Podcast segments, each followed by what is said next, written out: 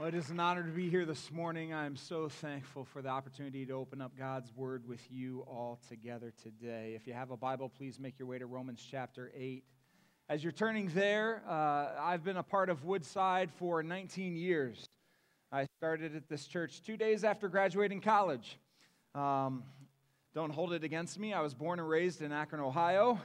Then made my way down to Southern Ohio to Cedarville University and graduated from there in 2002 on a Saturday. Drove home to Akron on Sunday, picked up my stuff, drove up here that Sunday night, and I started on Monday, and I'm still here. Um, so it's been an amazing journey of what God has done in this church and in this region ultimately over the last couple decades. And I've been so thankful to be a part of this church family. And of course, Pastor John and Anna are dear friends of my wife and I, Katie and I. And uh, so, this news, as I shared last week, is something we've been praying about and praying through with them. And I know that God has a wonderful and true message for each of you today through His Word. So, I'm looking forward to that as we dive in together. Uh, before I ask us to stand as I read the text, I, I also wanted to mention this morning that the team here, you don't even always notice the things that happen in a morning, but it's, it's been interesting. Um, and I got some permission from uh, Pastor Josh uh, because just after the first worship set, um, his wife Laura was having a medical issue and had to, uh, they had to take her by ambulance to the hospital. Um, she's okay, and her baby is okay. She's pregnant. Uh, but she she uh, she had a little medical issue that they were working on. So they just now they're just checking some things. But uh, Josh just texted and said, You can share this with the church family. Everything seems to be okay. She'll be home soon to hopefully rest. And so we're going to pray for her. But in the midst of that whole movement this morning, this team kind of stepped up in between services and said, Okay, I guess we're going to run with all of this. And so, can we just thank those who volunteer and try to help and lead us each week?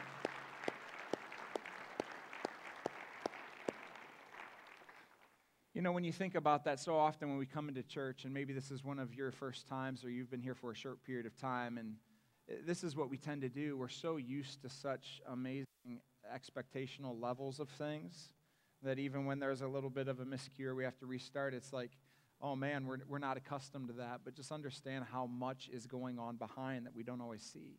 And it really is a spiritual family, a church family that is caring for one another and helping one another. And that's always been true of this place. And I'm so thankful to see it, to see it in action, and to see God's provision for you and even for Josh and Laura in these moments. So, if you would, as we begin, would you stand in honor of God's word? I'll read our verses this morning and then we'll dive in together.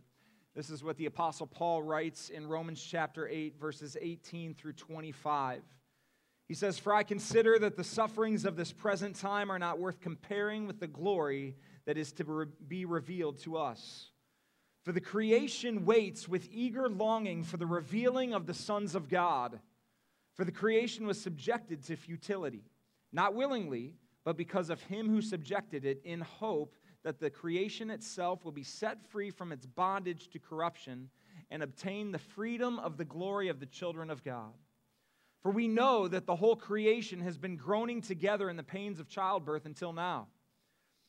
And not only the creation, but we ourselves, who have the first fruits of the Spirit, groan inwardly as we wait eagerly for adoption as sons, the redemption of our bodies.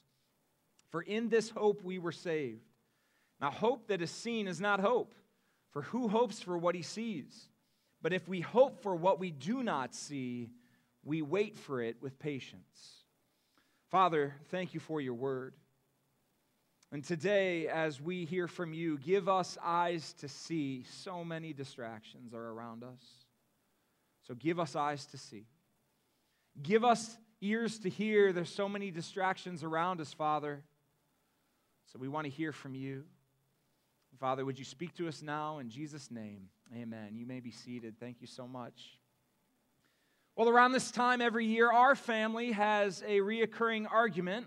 I have a 15 year old, 13 year old, 9 year old. They would have been here today. They were already signed up to serve at our campus. And so next time I'm able to be here with you, they will certainly be with me as well. But they're, as they're serving, we, uh, we every year around this time go to Frankenmuth for my wife's birthday, and we celebrate that there. And that is the first day where you are allowed in the Zerilli family household in any way, shape, or form to play Christmas music. And we have this reoccurring argument about how many days out from Christmas it should be before Christmas music becomes acceptable to listen to. We're uh, right now around 40 days ish, uh, one or two more, from Christmas. And I think that number's significant. It's certainly significant in the Bible. And so, as a pastor, of course, when you hear numbers, you always go to places in Scripture because 40 is a number that signifies a period of testing followed by God's presence showing up in a very unique way. So, of course, there was 40 days of rain with Noah, 40 days of the Israelites in the wilderness, in the desert, 40 days of temptation for Jesus Christ. So, I'm expecting God to do something very special this year after our period of tribulation comes to an end. And why is it tribulation? Because what this means is that my wife and my daughters will play the same 20 songs for 40 some days starting yesterday. And so I will plead with the Lord to take this thorn from my side. I don't think He will. And I know I will wake up in the middle of the night and I will be hearing some random pentatonic song playing in my head and saying, Jesus, please help me. But some of the songs really are incredible, and my favorite is probably the same as many of yours. It was the one we listened to the most yesterday, and that is O Holy Night, one of its trillion versions. But the lyrics, listen to them as we think about this text this morning. The song goes, O holy night, the stars are brightly shining. It is the night of the dear Savior's birth. Long lay the world in sin and error pining till he appeared and the soul felt its worth. The thrill of hope, that's what I want to focus in on, that phrase this morning. The weary soul rejoices, for yonder breaks a new and glorious morn. Fall on your knees, O hear the angel voices, O night divine, O night when Christ was born, O night divine, O night divine. Now, there are some profound phrases in this Christmas carol, like, like this one Long lay the world in sin and error, pining. How many of you know what the word pining means? It's not deforestation. That's not what it means. It means to yearn deeply or to suffer with longing or long painfully. The thrill of hope, the weary soul rejoices, or even the weary world rejoices. While the world yearns deeply and suffers with longing, on Christmas morning there's a thrill of hope brought into the unnoticing world through the birth of Christ. Now, now the song was written for Christmas morning in mind, but it could just as easily be written with Romans chapter 8 in mind. In fact, that's where some of the language comes from. That's where some of the, uh, the words themselves come from. And we've been walking through what many consider, certainly I do, the greatest chapter in God's holy word. It is so powerful, so profound, so full of truth, so full of grace, so full of hope, of which we just read so many times in those last few verses. Now, Romans 7, if we backed up to where we were a few months ago, Romans 7 tells us a story that we can all relate to. It's the story of trying to overcome sin in our own strength. And that story does not have a happy ending. That story ends with the unmerciful, unrelenting, unforgiving, murderous master of sin frustrating and trapping his victim in an endless cycle of failure, which either leads to self centeredness or self loathing. Now, Romans 8, when you turn the page, helps us see that for those who are in Christ Jesus through faith, which is the ultimate clarifier, for those who are in Christ Jesus through faith, that specific group of people, the unstoppable work of the Holy Spirit will ultimately overwhelm and ultimately overcome the grip of sin and death. So, through faith, the Christian is bound by God's love and freed from the power of sin, as Pastor John shared last week. So, the chapter here is a triumphant march back into the loving arms of the Father for eternity. It's a song full of hope. It's a chapter full of hope, a song full of hope, reminding us that our present sufferings will give way to future glory. That's our main idea this morning. Our present sufferings will give way to future glory. Now, as we talk about this topic, I'll center in on that idea of hope because biblical hope is an altogether different concept than worldly hope. And the main difference is that worldly hope has an element, probably I would argue, even the majority of it, of uncertainty associated with it. So when we use the word, we use it like this I, I hope I get this job. There's a chance. I'm not sure how big the chance is, but I hope.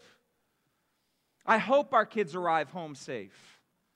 This afternoon, I mean, plead with the Lord. I hope the Lions can get off the schneid and win a game. I mean, it's fleeting at best.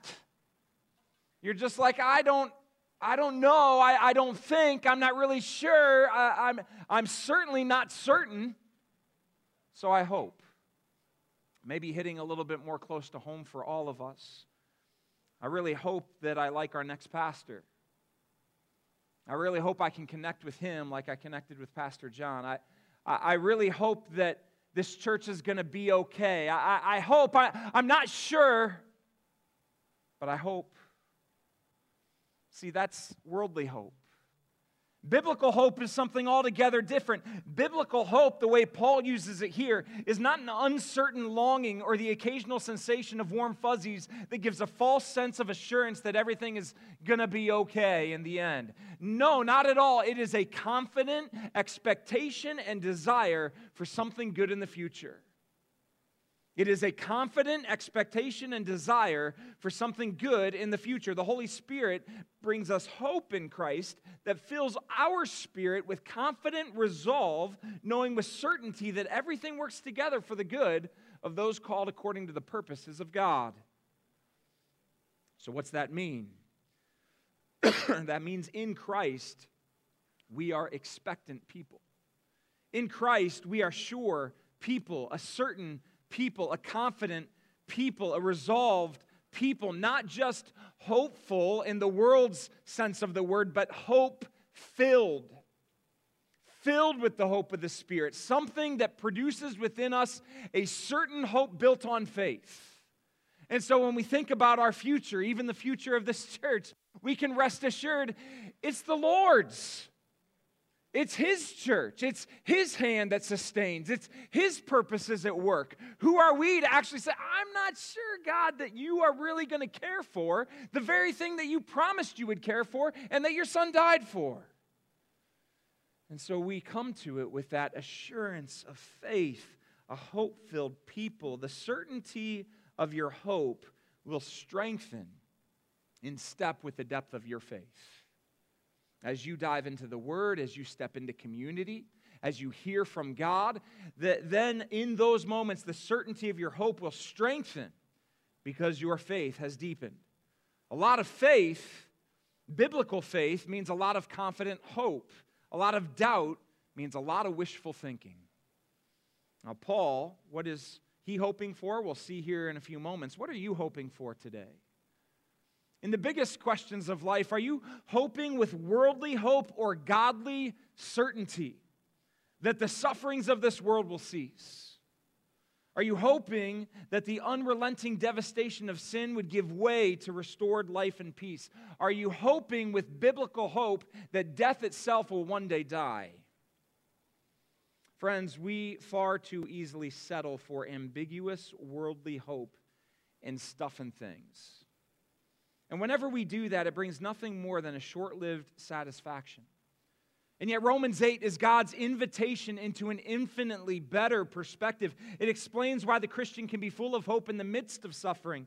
It fills us with the glorious expectation of what is to come for us as a result of the finished work of Christ, the continuing work of the Spirit, and the unstoppable force of God's love for his children. It is very triune. So, Paul tells us what creation itself and the people of God are hoping for in this present age. And if we have ears to hear and eyes to see, as we prayed, we'll become hope filled people who have the strength in Christ to endure through every trial and suffering that we experience together. So, first, in verses 18 through 22, we will see that creation groans in hope for its full restoration. We'll spend the majority of our time here. Look at verse 18. For I consider that the sufferings of this present time are not worth comparing with the glory that is to be revealed to us. The us, those in Christ. Verse 18 gives the thesis for this entire passage. It's a contrast between present suffering and future glory. Paul compares our future hope in Jesus with our current reality of pain, our current situation of experiencing life in this depraved world, our, our, current reality of suffering and discomfort. And his conclusion, when he thinks about it, is that there is no comparison. This is an overwhelming statement.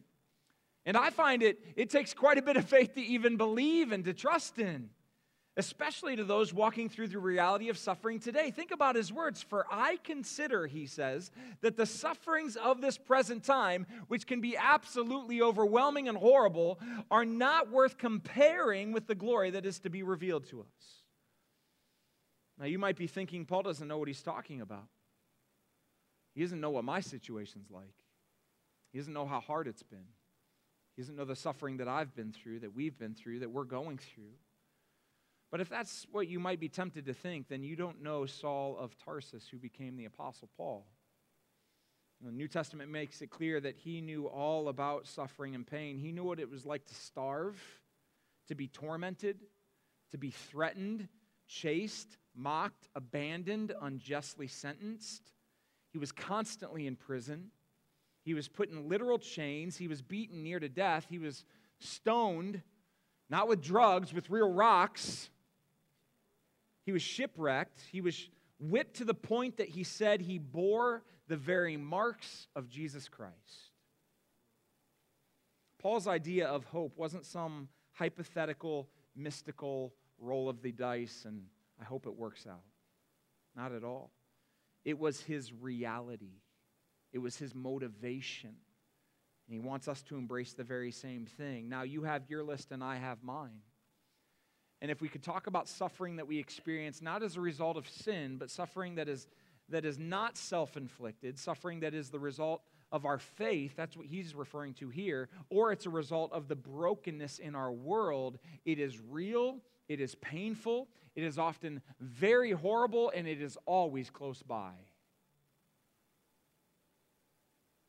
So Paul says, I want to remind you of what Christ has brought us. I want to remind you what his life for ours bought us, that the Holy Spirit whispers to us, and that the Word of God shouts at us.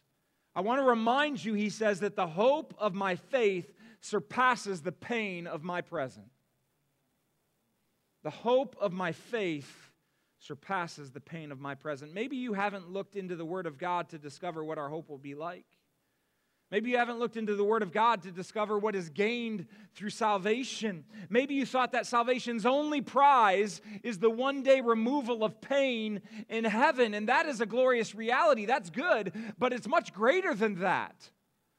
Our hope isn't as much about an eternal place as it is about an eternal person. And that eternal person is someone we have access to right now. It's a present reality as well as a future reality. We now have the indwelling spirit of Jesus Christ. And so, right now, we are overwhelmed with the sense of His Spirit. Our hope is in this eternal person and all that that means. That means, yes, we will be with Christ. But that also means right now we have Christ we will be like Christ. Right now, we have the Spirit making us like Christ. We will, able, we will be able to see Christ. Right now, we see him through faith. We will live with God. Right now, we live with him through faith. He actually indwells us. He makes his dwelling, it says, his abode within us. Enjoying God, sustained by God, filled with God, worshiping God. So, if and when you suffer, don't lose heart. Don't lose hope. That's the exact moment to exercise biblical hope. When you're in the midst of trial, when you're in the midst of doubt, when you're filled with questions, when you're uncertain. And if and when you suffer, you are filled with this hope. This is what Paul describes in 2 Corinthians chapter 4. He says, So we do not lose heart. We hold on to hope. Through our, though our outer self is wasting away, our inner self is being renewed day by day. And then he says this peculiar thing in verse 17 for this light momentary affliction. How does that list that I just shared with you from the New Testament that it gives us with his life, how is that considered light momentary affliction? It doesn't sound light. It doesn't really sound all that momentary.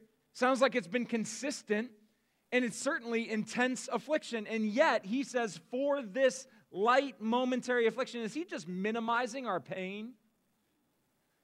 Is he just minimizing our experience or even his?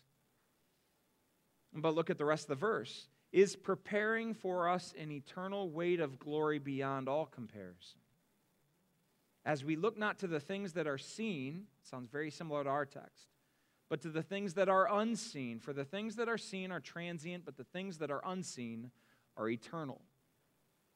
Now, maybe your hangup is that you're in love with the present pleasures of life, and it makes it hard to imagine that the future glory is better than the fun that you're having right now. And so, so often within American Christianity, the Western view of thinking, where it's like, you know, it's consumer driven, it's joy now, it's pleasure now, it's satisfaction now, it's me at the top of the totem pole, making sure that all of my personal fulfillment is being experienced in life. So, so many people, I think, within our culture, they kind of sit there and say, that, that sounds okay, but I think this might be better. This might seem better in a moment or in a season. It's fun to get drunk. It's fun to chase money. It's fun to sleep around, or so we think, until it's not. C.S. Lewis, uh, this quote, maybe you've heard it many times before. I come back to it very frequently. It's so powerful to me. He's one of my favorite authors, and this is what he wrote. He said, Indeed, if we consider the unbl- uh, unblushing promises of reward, and the staggering nature of the rewards promised in the Gospels, it would seem that our Lord finds our desires not too strong, but too weak. We are half hearted creatures, fooling, fooling about with drink and sex and ambition when infinite joy is offered to us. Like an ignorant child who wants to go on making mud pies in a slum because he cannot imagine what is meant by the offer of holiday at the sea. Maybe you think, I just don't believe you. I'm not sure if I believe Paul. Well, then what about Jesus? He had the expectation that every hardship and all the suffering he experienced wouldn't come close to comparing to the glory that was in his future. He tells us in Philippians chapter 2, the Apostle Paul says that he believed it so deeply that though he, Jesus, was in the form of God, he, Jesus, did not count equality with God a thing to be grasped, but made himself nothing, taking the form of a servant, being born in the likeness of men. Now, if we think about Christ, he is fully God, fully human. It's this mystery uh, of this God man that we describe and try to understand. And there's some parts of it that are so profound we'll never fully comprehend. But if Jesus, in his fullness of humanity, never had to hope in faith with biblical expectation, then he couldn't have understood what it was like to be a human.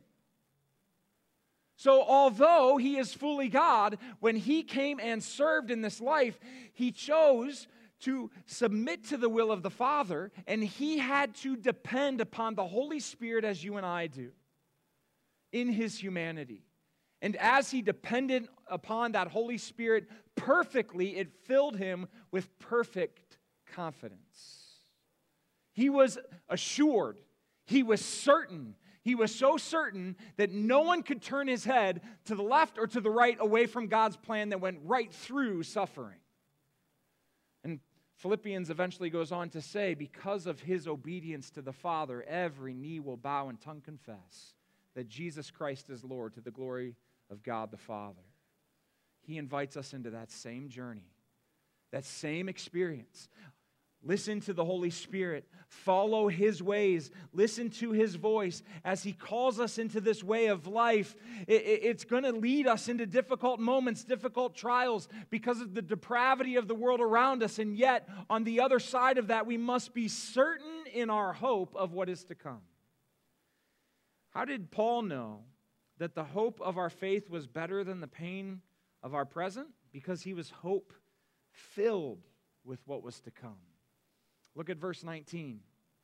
Back to Romans chapter 8. For the creation waits with eager longing for the revealing of the sons of God. And now he's going to go on and explain what that looks like. For the creation was subjected to futility, not willingly, but because of him who subjected it. In hope that the creation itself will set free from its bondage to corruption and obtain the freedom of the glory of the children of God. For we know that the whole creation has been groaning together in the pains of childbirth until now. Now, the phrase waits with eager longing, it comes from a group of words that have the idea of stretching one's neck out. It's like putting your neck out forward in order to see something. It's like you can't quite see around the corner, around the curtain, so you're just going to poke your neck out, stick your head out because you're expectantly waiting to see something. It's like sitting on the edge of your seat. It's the idea that all of creation, it's leaning in, it's straining to see God's children enter into the glory of God. Why? Why is creation pining, longing, anticipating, straining to see? Because it has been subjected to futility, not willingly, but because of Him who subjected it. Now, who subjected it? We did. Ultimately, through the first, Adam. We did. This is a reference back to the garden itself, where humanity was created by God to have dominion over the earth. So when we were cursed, everything we were meant to care for and have authority over also became cursed, subjected to futility. And so often we look back and say, man, I wish our first parents wouldn't have done that. We would have done the same. That rebellion is within each of us. So all of inanimate creation here groans to be set free from its corruption. We have we've been reminded that the animal world and the physical nature itself has been invaded by fear and violence, the loveliest scenes in nature. They all seem so beautiful, but they are witness to bloody horrors. Floods and hurricanes and droughts and tornadoes and avalanches and earthquakes stalk the earth. For now, between the fall and the future restoration, all of creation groans in labor pains, he says, waiting to be set free from its bondage to corruption. And it will be set free. When?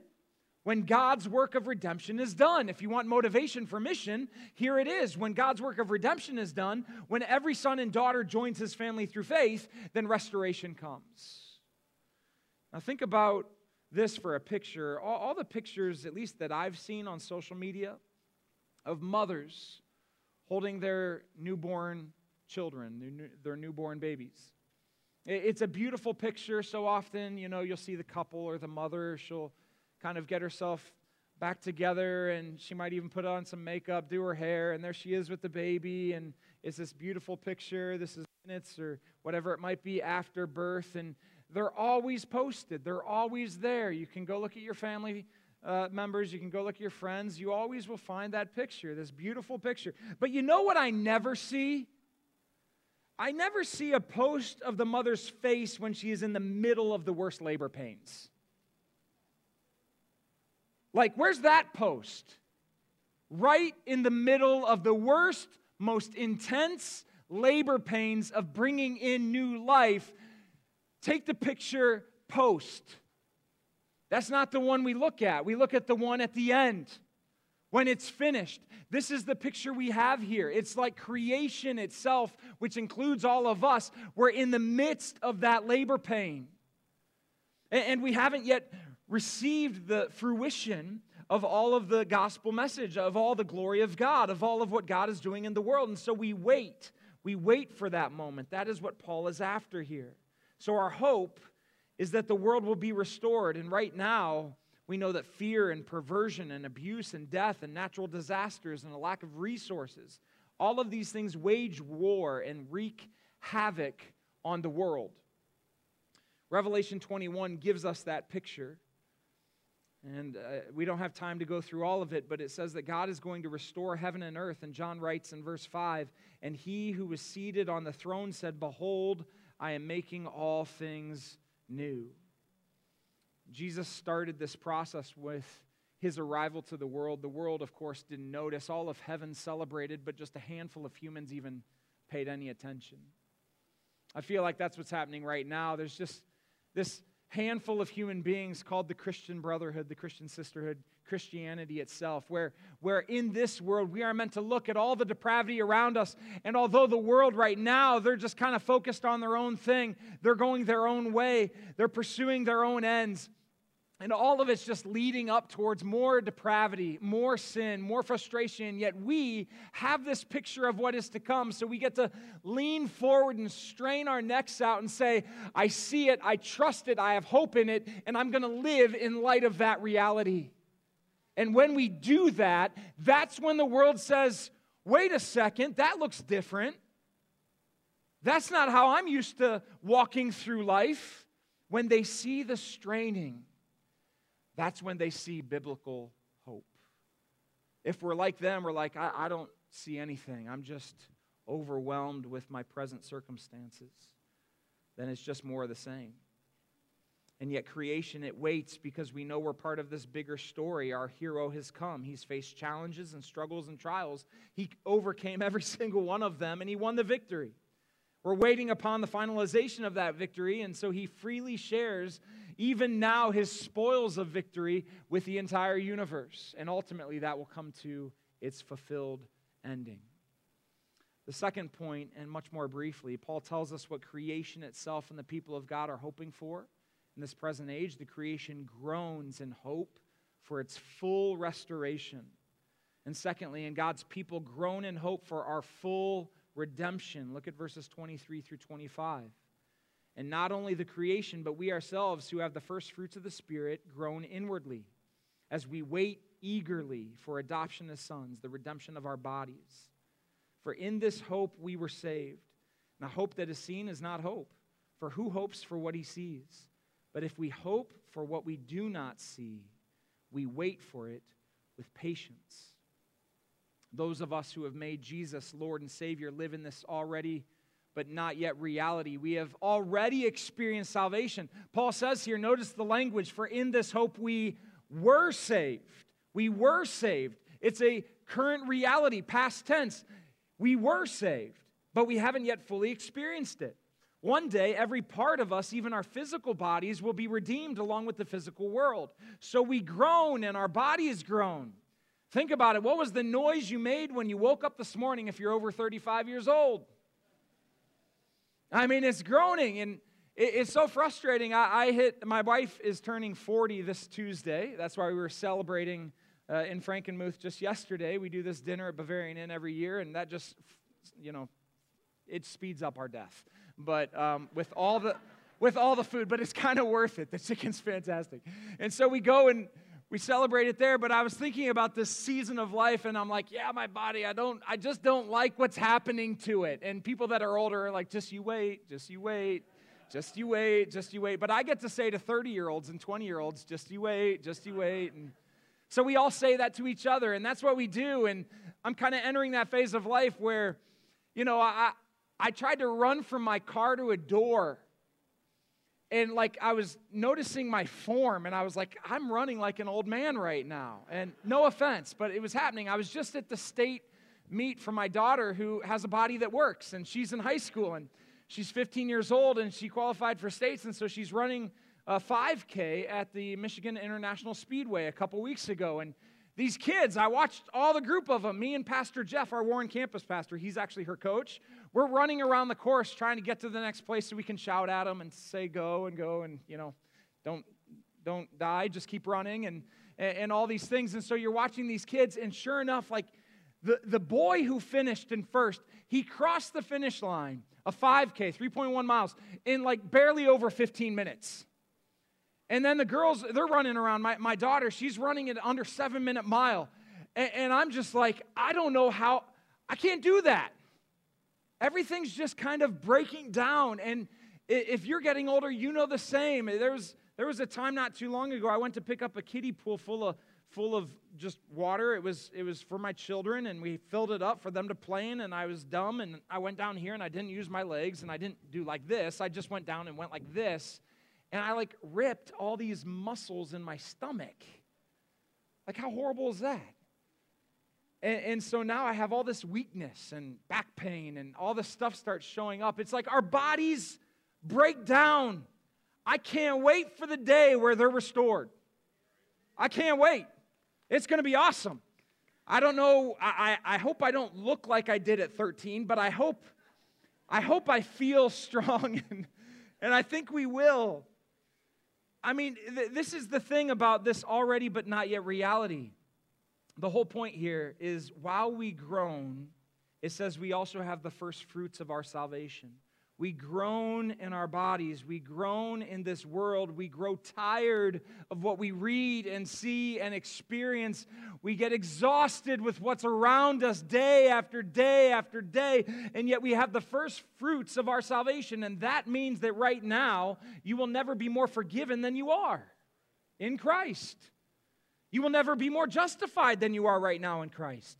If you are in Christ, then you know the hope of your faith. You felt his peace when you received Jesus as your Lord and Savior. You felt his joy when you followed your Savior in baptism. You have the first fruits, but it's just a taste of what is to come. So we wait patiently, having received the Holy Spirit as the deposit of our salvation. We wait eagerly, leaning in, looking forward on the edge of our seat. We wait. What are you waiting for today? What are you on the edge of your seat for today? What are you hoping for today? Christian faith is not wishful thinking like the economy or your retirement account. Not at all. First Peter said it this way Blessed be the God and Father of our Lord Jesus Christ.